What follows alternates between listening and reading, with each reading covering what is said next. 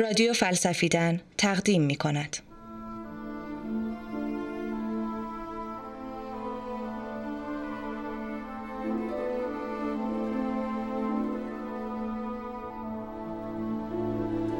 مرگ و فلسفه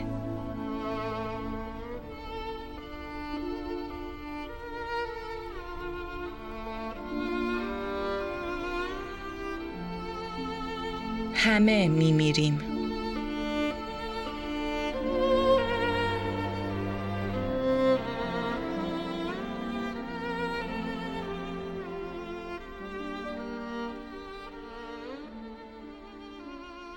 شاید بشه گفت مهمترین، قدیمیترین و عمیقترین ترس بشر مرگ باشه. و ماجرا اینه که می‌دونیم قطعی هم هست. به نظر می‌رسه راه گریزی ازش نداریم و البته نمی‌دونیم که بعدش چی میشه. این رو هم نمی‌دونیم که کی قرار ملاقاتش کنیم امروز یا صد سال دیگه. واسه همینی که توی تمام سنت ها و آین ها در طول تاریخ راجع به مرگ زمانش، کیفیتش و بعدش داستان ها و افسانه های زیادی وجود داره. بعد مرگ به یه جهان دیگه میریم که بهتر از اینجاست. توی یه دور باطل تا ابد به زندگی برمیگردیم. محکوم میشیم که توی دوزخ تا به ابد بمونیم یا اینکه صرفا نابود میشیم. به موازات داستانها و افسانه هایی که از مرگ حرف می‌زنن اسطوره ها ادبیات و سینما پرن از نقطه مقابل مرگ جاودانگی. رسیدن به آب حیات و عمر جاودانه یکی از چیزهایی که توی همه سنت های بشری به شکلهای مختلف راجع بهش حرف زده شده. طبیعیه که وقتی یه واقعیت سفت و سخت مثل مرگ جلوی روی بشر قرار بگیره باید هم دنبال چاره باشه. ولی جاودانگی چیز خوبیه. چند وقت پیش مقاله‌ای توی سایت فلسفیدن منتشر شد با این تیتر. مشکل بزرگ جاودانگی تداوم دائمی. توی این مقاله از استدلال برنارد ویلیام صحبت میشه. این فیلسوف اخلاق از دو جور میل صحبت می‌کنه. میل های مشروط و نامشروط. میل های نامشروط اونایی هستن که به ما دلیلی برای ادامه زندگی میدن. مثلا من دوست دارم رمانم رو تموم کنم و مایلم تا تموم شدنش زنده باشم. میل های مشروط ولی میل هایی که اگه زنده باشیم دوست داریم انجامشون بدیم. ولی خودشون دلیلی برای ادامه زندگی به ما نمیدن. مثلا من می‌خوام دندون پوسیدم رو پر کنم. اما به این دلیل زندگی نمی کنم که دندونم رو پر کنم. صرفا اگر زنده باشم میل دارم که دندون رو درست کنم. ویلیامز میگه اگر زندگی از یه حدی طولانی تر بشه به مرور میل های نامشروط کمتر میشن و ممکنه به جایی برسیم که دیگه هیچ دلیلی برای ادامه زندگی نداشته باشیم. و خب تو این حالت زندگی خیلی ملال آور میشه.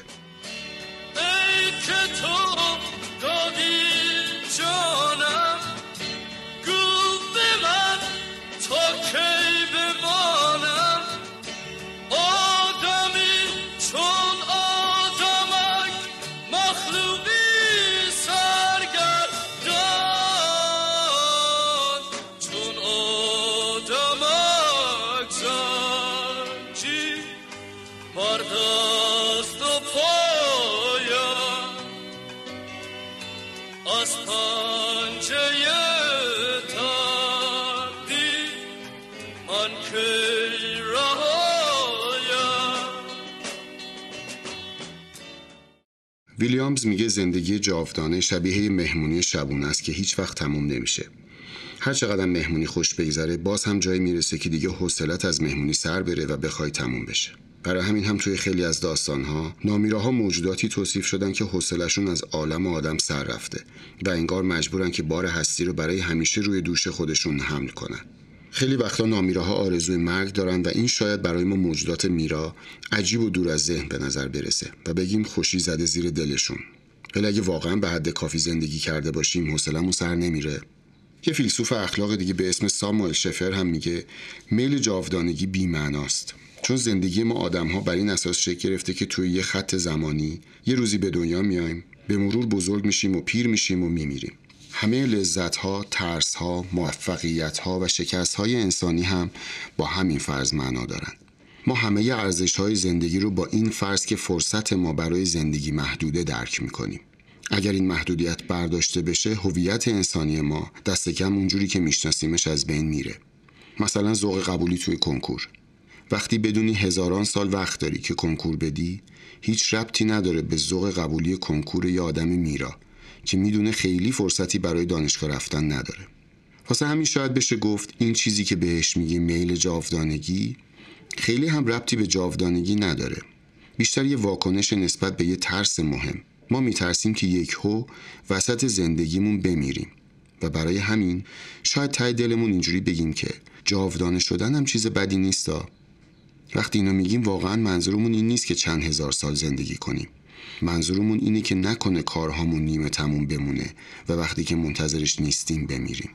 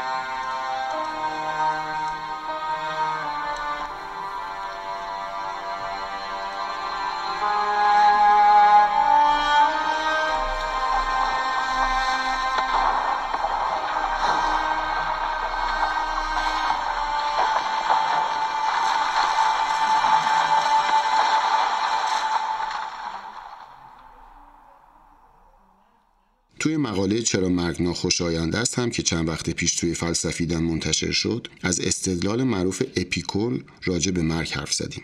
اپیکور میگه مرگ هیچ ترس و ناراحتی نداره به یک دلیل ساده. وقتی ما هستیم مرگ نیست و وقتی مرگ هست ما نیستیم. اپیکور میگه ما و مرگ هیچ وقت با هم ملاقات نمی کنیم و برای همین مرگ نمی‌تونه هیچ آسیبی به ما بزنه. چون وقتی می‌رسه عمر ما هم سر می‌رسه. دیگه نیستیم که از مرگ اذیت بشیم. مرگ آسیبی به ما نمی‌زنه و این ترس از مرگه که توی زنده بودن ما را اذیت می‌کنه. استدلال اپیکور از لحاظ منطقی درسته. اما ماجرا اینه که ما هم شاید از خود مرگ نترسیم و اذیت نشیم. از این بترسیم که چیزایی که می‌تونستیم تجربه کنیم از دست میرن. کارهای نیمه تموممون برای همیشه نیمه تموم میمونه. دیگه دوستا و آشناهامون رو نمی‌بینیم و از خیلی از موهبت‌های زندگی بی بهره میشیم. استدلال اپیکور نمی‌تونه جلو این حسو بگیره. درسته که ما بعد از مرگ دیگه نیستیم که این قصه ها رو بخوریم. اما وقتی می‌دونیم که قراره بمیریم و وقتی که نمی‌دونیم این اتفاق چه زمانی میفته نمیشه با این استدلال بیخیال ماجرا شد. مادر جان دارد مادر مرد.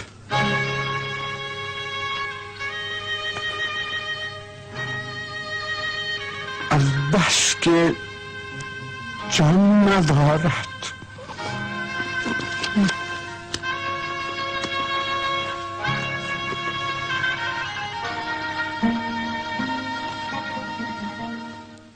یکی از راههای دیگه برای غلبه کردن بر مرگ جاودانگی روح و زندگی پس از مرگه. همه دین ها و بسیاری از سنت های مختلف فکری به آدما پیشنهاد میدن که زندگی رو اینجوری ببینید که قرار بعد از مرگ به شکل دیگه‌ای به زندگیتون ادامه بدین. حالا چه به صورت روح چه زندگی توی یه دنیای دیگه و چه برگشتن به بدن یه موجود دیگه توی همین دنیا. از اونجایی که هیچ آدمی نمی‌تونه به دنیای مردگان بره و برگرده آخر آخرش همه تئوریای بشر راجع به زندگی بعد از مرگ در حد حرف باقی میمونه. یعنی آدما می‌تونن استدلال کنن و مثلا اثبات کنن که روح جاودان است و دچار زوال نمیشه و برای همین بعد از مرگ به زندگی خودش ادامه میده. اما هر چقدر که این استدلال قوی باشه و همه چیز به نظر منطقی بیاد بازم مثل همون استدلال اپیکور آدم دلش قرص نمیشه. برای همینم توی داستان حضرت ابراهیم هم اینجوری می‌خونیم که به خدا گفت راجع به زنده شدن مرده ها توی روز قیامت دلش صاف نیست. خدا هم براش استدلال نیاورد. گفت چند تا پرنده رو بکشه و گوشتشون رو با هم مخلوط کنه و بذاره سر کوه تا ببینه چجوری زنده میشن و برمیگردن. واسه همین ماها توی این دوران شاید حق داریم که بدون کوه و پرنده خیالمون بابت دوباره زنده شدن راحت نباشه. اما حتی با فرض اینکه چنین حیاتی پس از مرگ وجود داره هم ترس از مرگ از بین نمیره. چون دیگه این رو نمیشه انکار کرد که بعد از مرگ زندگی با این کیفیتی که داریم رو نخواهیم داشت. دیگه نمی‌تونیم با آدمایی که دوستشون داریم وقت بگذرونیم و پروژه های مورد علاقمون رو پیش ببریم. برای همین بازم نگران مرگیم. حالا چه بعد از مرگ نیست و نابود بشیم و چه توی بدن یه موجود دیگه باشیم و چه برگردیم به بهشت. یا البته جهنم اون زندگی دیگه این زندگی نیست.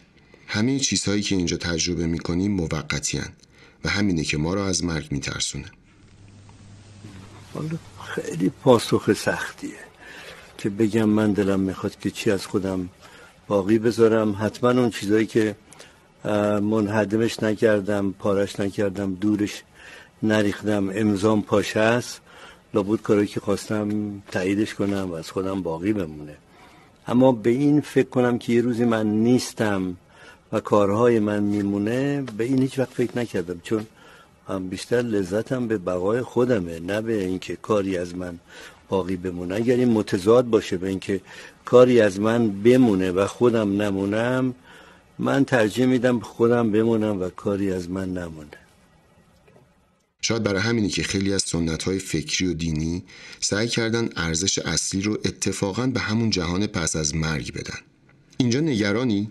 اب نداره. بعد از مرگ توی اون دنیا همه چیز سر جای خودشه. یکی از مهمترین استدلال های راجع به این موضوع رو میشه توی دفاعیه سقرات دید.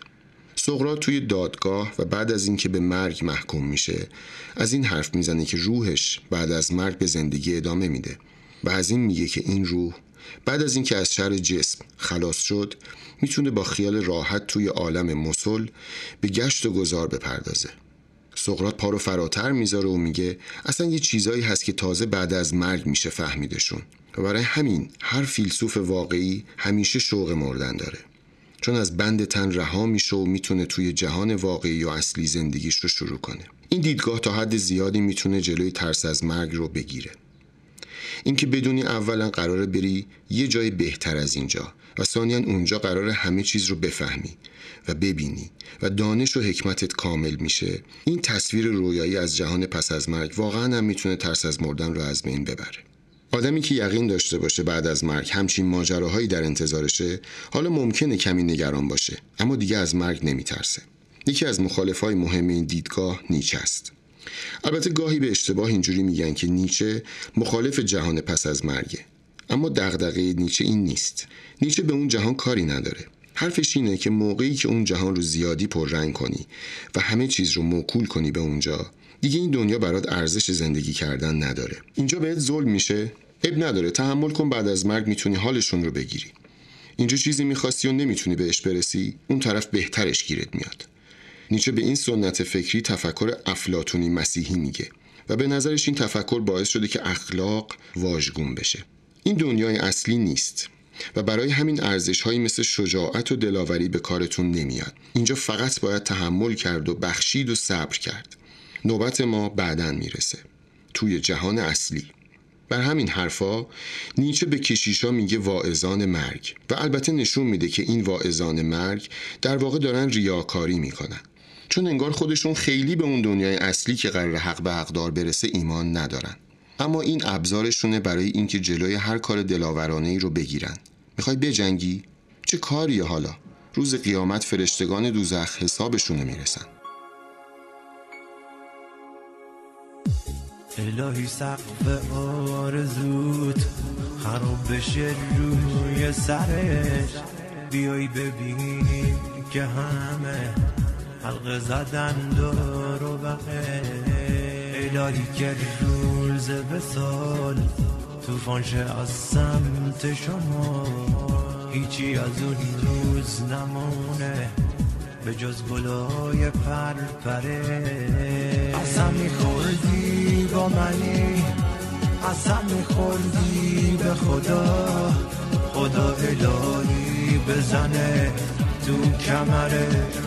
تو کمرش. من اهل نفرین نبودم. چه برسه که تو باشی. اما این حرفا به سادگی دچار بدفهمی میشه. نیچه هدفش این نیست که وجود جهان آخرت رو منکر بشه یا حتی به کم ارزشه. خیلی راجع به این ماجرا حرف نمی‌زنه و اصلا استدلالی هم نمی‌کنه. جان کلامش اینه که این باور چه درست و چه غلط داره کاری می‌کنه که زندگی این دنیا بی ارزش و پوچ باشه. نیچه میگه این روی کرد باعث نیست انگاری یا نهیلیسم میشه. چون آدم داره زمینی رو که روش پا می‌ذاره بی ارزش می‌کنه. و حواسش نیست که اگر این زمین رو از خودش بگیره ممکنه دستش به آسمون هم نرسه و اون وقتی که معلق میشه. نه باوری به دنیا باقی میمونه و نه اعتقادی به آخرت. نیچه به این وضعیت میگه نیست انگاری منفعل. واعظان مرگ این دنیا رو بی ارزش کردن و مدرنیسم هم اون دنیا. برای بشر دیگه چیزی باقی نمونده. این وضعیت بحرانیه و همونطور که توی قسمت قبلی رادیو فلسفیدن گفتیم نیچه میگه انسان اروپایی برای اینکه این بحران رو حس نکنه اخلاقیات رو جلب می‌کنه تا بتونه نیست انگاری رو پشت سر بذاره. نیچه در مقابل از بازگشت جاویدان همان صحبت می‌کنه. میگه فرض کنید یه دیوی چیزی سر راهتون سبز میشه. و شما رو نفرین می‌کنه که تا ابد باید تو همین وضعیت باقی بمونید. همه چیز برای همیشه به همین شکل تکرار میشه. آیا ناراحت میشید؟ نیچه میگه اگر ناراحت میشید یعنی ارزشی برای زندگی این دنیا قائل نیستید و درست زندگی نمی کنید برای همین پیشنهاد می‌کنه که این پرسش رو همیشه از خودتون بپرسید. هر موقع از این نفرین خوشحال شدین یعنی برای مدلی که زندگی می‌کنید ارزش قائلید و دارید اونجوری زندگی می‌کنید که دوست دارید. این پرسش سخت و مهمیه. جان کلامش هم اینه که خیلی وقتا ما به دلایل مختلف اونجوری که باید زندگی نمی کنیم و برای این کار بهونه میاریم. یکی از مهمترین بهونه ها هم همین مرگه. آخرش که چی؟ تهش از هر کسی یه قبر میمونه و اونقدر از اینجور حرفا می‌زنیم که بتونیم خودمون رو قانع کنیم زندگی ارزش جنگیدن نداره. طبیعیه که اگه توی چنین وضعیتی اون دیو نیچه سر برسه واقعا شاکی میشیم. اگر زندگی معنایی نداشته باشه این نفرین با ما همون کاری رو می‌کنه که با سیزیف کرد. که نفرین شده بود که هر روز یک سنگ رو به نوک کوه برسونه و این زندگی تا ابد براش تکرار بشه. به نظر می‌رسه مرگ از چنین زندگی بهتر باشه. نیچه توی کتاب ضد مسیح و موقعی که داره از این مرگندیشی عالمان دینی مسیحی حرف می‌زنه دو تا مثال از اون طرف قضیه هم میاره. جایی که اعتقاد به آخرت باعث بیارزش شدن دنیا نمیشه. نیچه میگه پیامبر اسلام و هشاشین و یاران حسن صباه به آخرت اعتقاد داشتن. ولی این اعتقاد باعث نشده بود که از دنیا دست بکشن. هم از لذتهای دنیوی لذت می بردن و هم برای اهدافشون می جنگیدن. چیزی رو مکول نمی کردن به جهان دیگه. چون به نظرشون اگر این دنیای آدم ارزشی نداشته باشه بعید اون دنیاش هم ارزشی داشته باشه. قرار نیست برای با ارزش کردن یه دنیای دیگه از این دنیا خرج بشه. یه مضمونی به روایت های مختلف از پیامبر و امام ها نقل شده که شبیه چیزی که راجبش حرف زدیم. حرفش اینه که جوری زندگی کن که انگار برای همیشه زندگی این دنیا ادامه داره و طوری به آخرت بپرداز که انگار فردا قراره بمیری. مثلا حدیث میفرماد در دنیا یه جور کار کنید که صبح میمیرید. چیز همیشه هستی. خب این لابد فکرش میره که باید یه مال یادم جمع کنه یه اولادش مواظبت کنه نمی‌دونم خونش رو محکم بسازه. اینجوری ذهنش میره وقتی دنیا رو می‌خواد. در امر آخرت یه جوری فکر کنید که می‌خواد. بمیرید صبح در امر دنیا همیشه هستی. یعنی محکم کاری کنم من. پس انداز تهیه کنم. وقتی یاد به موت میافته میگه به به عجب قشنگ. میگه یعنی بگو فردا هستیم پس فردا هستیم. تسامح کن در امور طبیعت اگر گرفت کمی داریم بگو خدا کریم خدا بزرگ درست میشه درست میشه. هم زن بگه هم مرد بگه بذار خوش بگذره بهشون. تدریجی درست میشه. در امر آخرت بیشینه قشنگ دل بده قلبه بگیری مطلب را بگیره. نبوده صبح بمیرم دیگه. نبوده صبح بمیرم امشب بخوابم. ندیه خب امشب نمیخوابه بدون صبح میمیره. نمیخوابم مینشینه رو بیشینه و به قصد این که نباید صبح بمیرم همین الان مرده است. آماده شده برای مردن. یا معتقد شده که موت بی خبر میاد. ازا جا عجلهم لا یستخرون ساعتا ولا یستقدمون. لذا خدای مهربان عجل اسمشو گذاشته. عجل آجال دیگه. آرزو انسان. میگن آمال و آجال. آرزو آجال و آمال. همه به آدم می‌رسه. اصلا موت یعنی تمام سیر کننده مومن. سیرش می‌کنه. تا موت و نچشه سیر نمیشه. اما چه این حدیث که جوری زندگی کن که انگار برای همیشه همین جایی و چه ایده بازگشت جاویدان همان نیچه؟ هیچ کدوم قصدشون نیست که یک دور باطل ترسناک رو برامون تدایی کنن.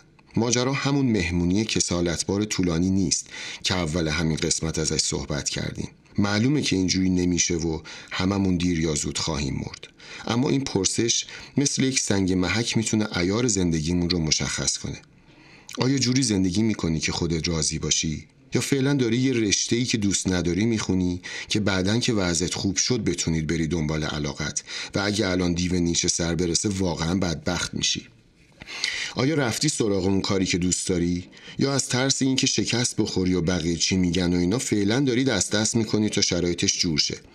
به آدمی که دوستش داری حرف دلت رو زدی بازگشت جاویدان می‌تونه واقعا ترسناک باشه.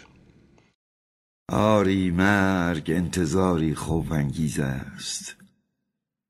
انتظاری که بیرحمانه به طول می انجامد مشخیص دردناک که مسیح را شمشیر به کف می‌گذارد در کوچه های شایعه تا به دفاع از اسمت مادر خیش برخیزد. و بودا را با فریادهای شوق و شور حلحله ها تا به لباس مقدس سربازی درآید. یا دیوژن را با یقه شکسته و کفش برقی تا مجلس را به قدوم خیش مزین کند در زیافت شام اسکندر. من مرگ رازیستم با آوازی غمناک غمناک. و به عمری سخت سخت فرساینده.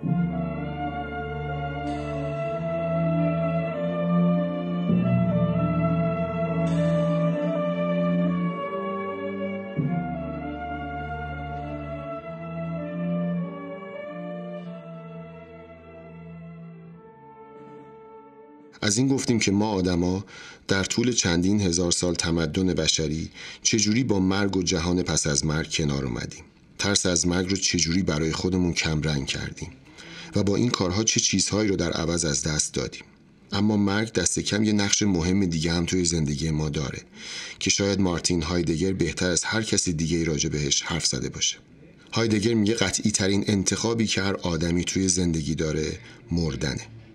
جهان پیش روی ما پر از امکانهای مختلفه که ما از بینشون انتخاب می‌کنیم و زندگیمون رو شکل میدیم. اما یه امکان ضروری برای همه وجود داره و اون امکان بی امکان شدنه. ما اگه راجع به همه چیز زندگی شک داشته باشیم راجع به این یه نکته یقین داریم که میمیریم. و البته نمی‌دونیم که این اتفاق کی برامون پیش میاد. به نظر هایدگر این باعث میشه که ما دلواپس بشیم. وقتی می‌فهمیم که قراره بمیریم و نمی‌دونیم کی این اتفاق قراره بیفته انتخاب هامون مهم میشن. این رشته رو بخونم یا اون یکی؟ پیشنهاد ازدواج بدم یا نه؟ این کارو ول کنم برم دنبال علاقم یا فعلا زوده. همه این دلواپسی ها و دقدقه ها به این دلیل پیش میان که ما می‌دونیم فرصتمون محدوده و نمی‌دونیم که چقدر محدوده. حتی اگه می‌دونستیم مثلا قراره تا 60 یا 70 سالگی زندگی کنیم بازم حجم زیادی از استراب هامون کم می‌شد. چون می‌تونستیم برای انتخاب همون برنامه منظم تری بچینیم. اما مرگ آگاهی یعنی همین که می‌دونیم داریم میمیریم باعث میشه که تک تک انتخاب های وجودی زندگیمون پر از دلواپسی باشه و هایدگر میگه همین دغدغه یا دلواپسی اصلی ترین ویژگی بشره. چون بیشتر حسهایی که می‌شناسیم یه جوری از همین دلواپسی ریشه گرفتن. توی جهان بیخیال یه موجود نامیرا خیلی نباید اثری از ادبیات و هنر و فلسفه باشه. چون اونقدر وقت هست که آدم می‌تونه به همه انتخاب های ممکنه دونه دونه برسه. و دیگه لازم نیست فکر کنه یا سرگردون بشه. ریسک کردن توی چنین دنیایی خیلی معنی نداره. چون هر خطری که بکنی وقت برای جبرانش هست.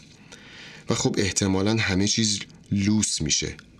یا اگه بخوایم جدیتر بگیم استیصال ناشی از استراب و تحمل بار سنگین انتخاب هاست که خیلی وقتا هنرمنده و نویسنده ها رو دست به قلم می‌کنه. من دلم می‌خواد که چی از خودم؟ بگذاریم که احساس هوایی بود عمومیت با یکدیگر هستن هر روزه مرگ را به مسابه حادثه ای که دائما پیش می آید به مسابه موردی از وقوع مرگ می شناسد. این یا آن همسایه یا غریبه می میرد. کسانی که نمی شناسیمشان هر روز و هر ساعت می میرند. مرگ به مسابه رویدادی آشنا که درون جهان پیش می آید تلاقی می شود. مرگ به این اعتبار در آن جلب توجه ناکنندگی که خصیصه هر چیزی است که به نحو هر روزه تلاقی می شود باقی می ماند. کسان برای این رویداد نیز پیشاپیش تعبیری را مهیا کرده است. فهوای سخن فراری که در این باره اظهار یا غالبا فرو خورده می شود این است. آدم بالاخره روزی می میرد اما اجالتا مرگ با ما کاری ندارد. تحلیل عبارت آدم میمیرد به طرز بی ایهام نوع هستی هستن هر روزه به سوی مرگ را عیان می کند. مرگ در چنین گفتاری به مسابه چیزی نامعین فهمیده می شود که دیر یا زود باید از جایی فرا رسد اما اجالتا برای خود شخص هنوز فرادستی نیست و بنابراین تهدید کننده نیست. عبارت آدم می میرد این عقیده را شایع می کند که مرگ گویی کسان را مورد اصابت قرار می دهد. تعبیر عمومی از دازاین می‌گوید آدم می میرد زیرا بدین وسیله هر کس دیگر و خود کس می تواند به خود بگوید در هیچ موردی دقیقا من نیستم که می میرد زیرا این کس هیچ کس است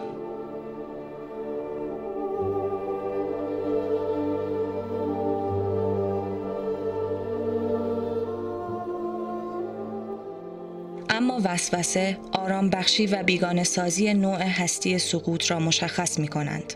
هستن هر روزه به سوی مرگ به مسابه هستنی سقوط کننده فراری دائمی از برابر مرگ است. هستن به سوی پایان دارای وجه تفره از برابر آن است. تفریحی که معنای پایان را عوض می کند. آن را به گونه ناخودی نمی فهمد و پرده پوشی می کند.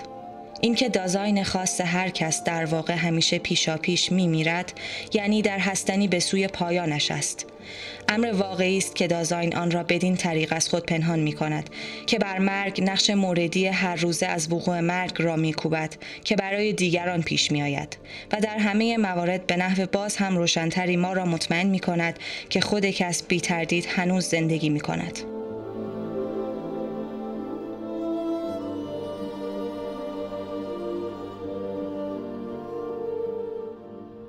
می‌گویند مرگ به یقین فرا می رسد اما اجالتا نه هنوز با این اما کسان قطعیت مرگ را انکار می کند اجالتا نه هنوز به هیچ وجه بیانی صرفا سلبی نیست بلکه نوعی خود تعبیری کسان است که از طریق آن خود را به آنچه در وهله اول هنوز برای دازاین دسترس پذیر و قابل دل مشغولی باقی میماند ارجاع می دهد.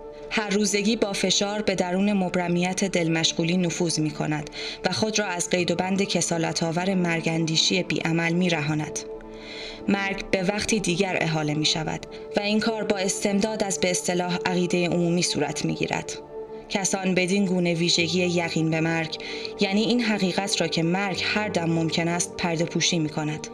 یقین به مرگ همراه است با نامعین بودن هنگام آن هستن هر روزه به سوی مرگ از این نامعینی با اعطای تعین با آن تفره می رود. اما چنین تعین کردنی به معنای محاسبه هنگام فرارسیدن فوت نیست بلکه دازاین از برابر چنین تعینی می گریزد. دل مشغولی هر روزه نامعین بودن مرگ یقینی را بدین شیوه برای خودش معین می کند که مبرمیت ها و امکان های قابل تشخیص مربوط به نزدیکترین امور روزمره را حائل آن قرار می دهد.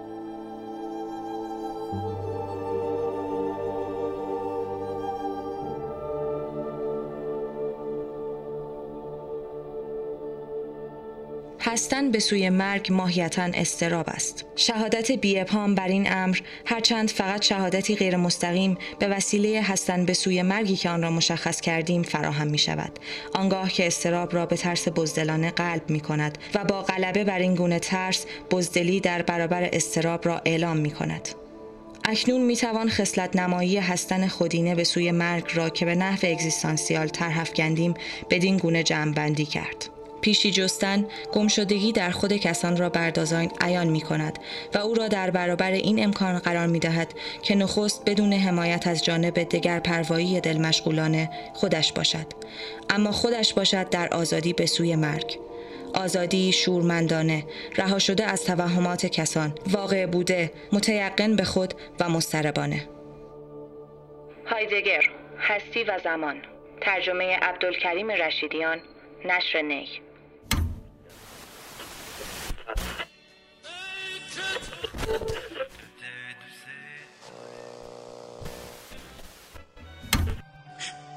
و نترسیم از مرگ. مرگ پایان کبوتر نیست. مرگ وارونه یک زنجره نیست. مرگ در ذهن عقاقی جاری است. مرگ در آب و هوای خوش اندیشه نشیمن دارد. مرگ در ذات شب دهکده از صبح سخن می‌گوید. مرگ با خوشه انگور میآید به دهان. مرگ در هنجره سرخگلو می‌خواند. مرگ مسئول قشنگی پر شاپرک است. مرگ گاهی ریحان میچیند. مرگ گاه در سایه نشسته است به ما مینگرد. و همه می‌دانیم ریه های لذت پر اکسیژن مرگ است. هایدگر میگه ما به سوی مرگ زندگی می‌کنیم. از همون اولی که می‌فهمیم کجاییم و قراره یه روزی بمیریم زندگیمون رو به مرگه. هر روز داریم بهش نزدیکتر میشیم. نمی‌دونیم چقدر نزدیکتر. ولی یقین داریم که نزدیکتر میشیم. توی این دنیای غیر یقینی این که می میریم و داریم به سمتش حرکت می‌کنیم شاید یقینی ترین واقعیتی باشه که باهاش مواجهیم و از اونجایی که انسانی ترین رفتارهامون در مواجهه با مرگاگاهی شکل می‌گیره موقعی که مرگ رو فراموش می‌کنیم کمتر انسانی رفتار می‌کنیم. چون یادمون میره که فرصتمون محدوده و یادمون میره که ممکنه فردایی در کار نباشه. اما هر موقع که با مرگ مواجهه نزدیکی داشته باشیم چه مرگ نزدیکان و چه مثلا تجربه یه بیماری سخت یا یه تصادف خطرناک بعدش با وسواس و دلهوره بیشتری سراغ انتخابهای زندگیمون میریم. اینجاست که این تناقض زندگی رو به مرگ و زندگی جاودانه حل میشه. به نظر هایدگر این مرگ که باعث میشه زندگی آدم اصیل بشه. چون انگار من فقط وقتی می‌تونم از تکرار بی نهایت و جاودانه این زندگی راضی باشم که جوری زندگی کرده باشم که انگار قرار فردا بمیرم. بر اساس متنی از محمد میرزایی.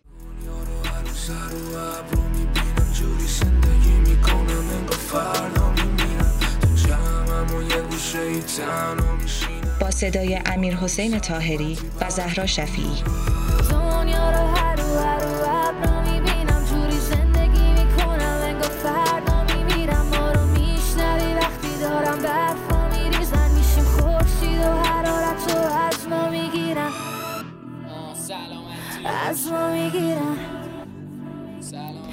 از ما می‌گیرن. از ما می‌گیرن. از ما می‌گیرن ای.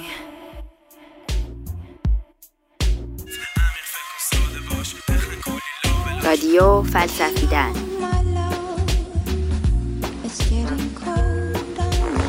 امیر فکر ساده باش بخن کلی لابلاش یاورتان استاد.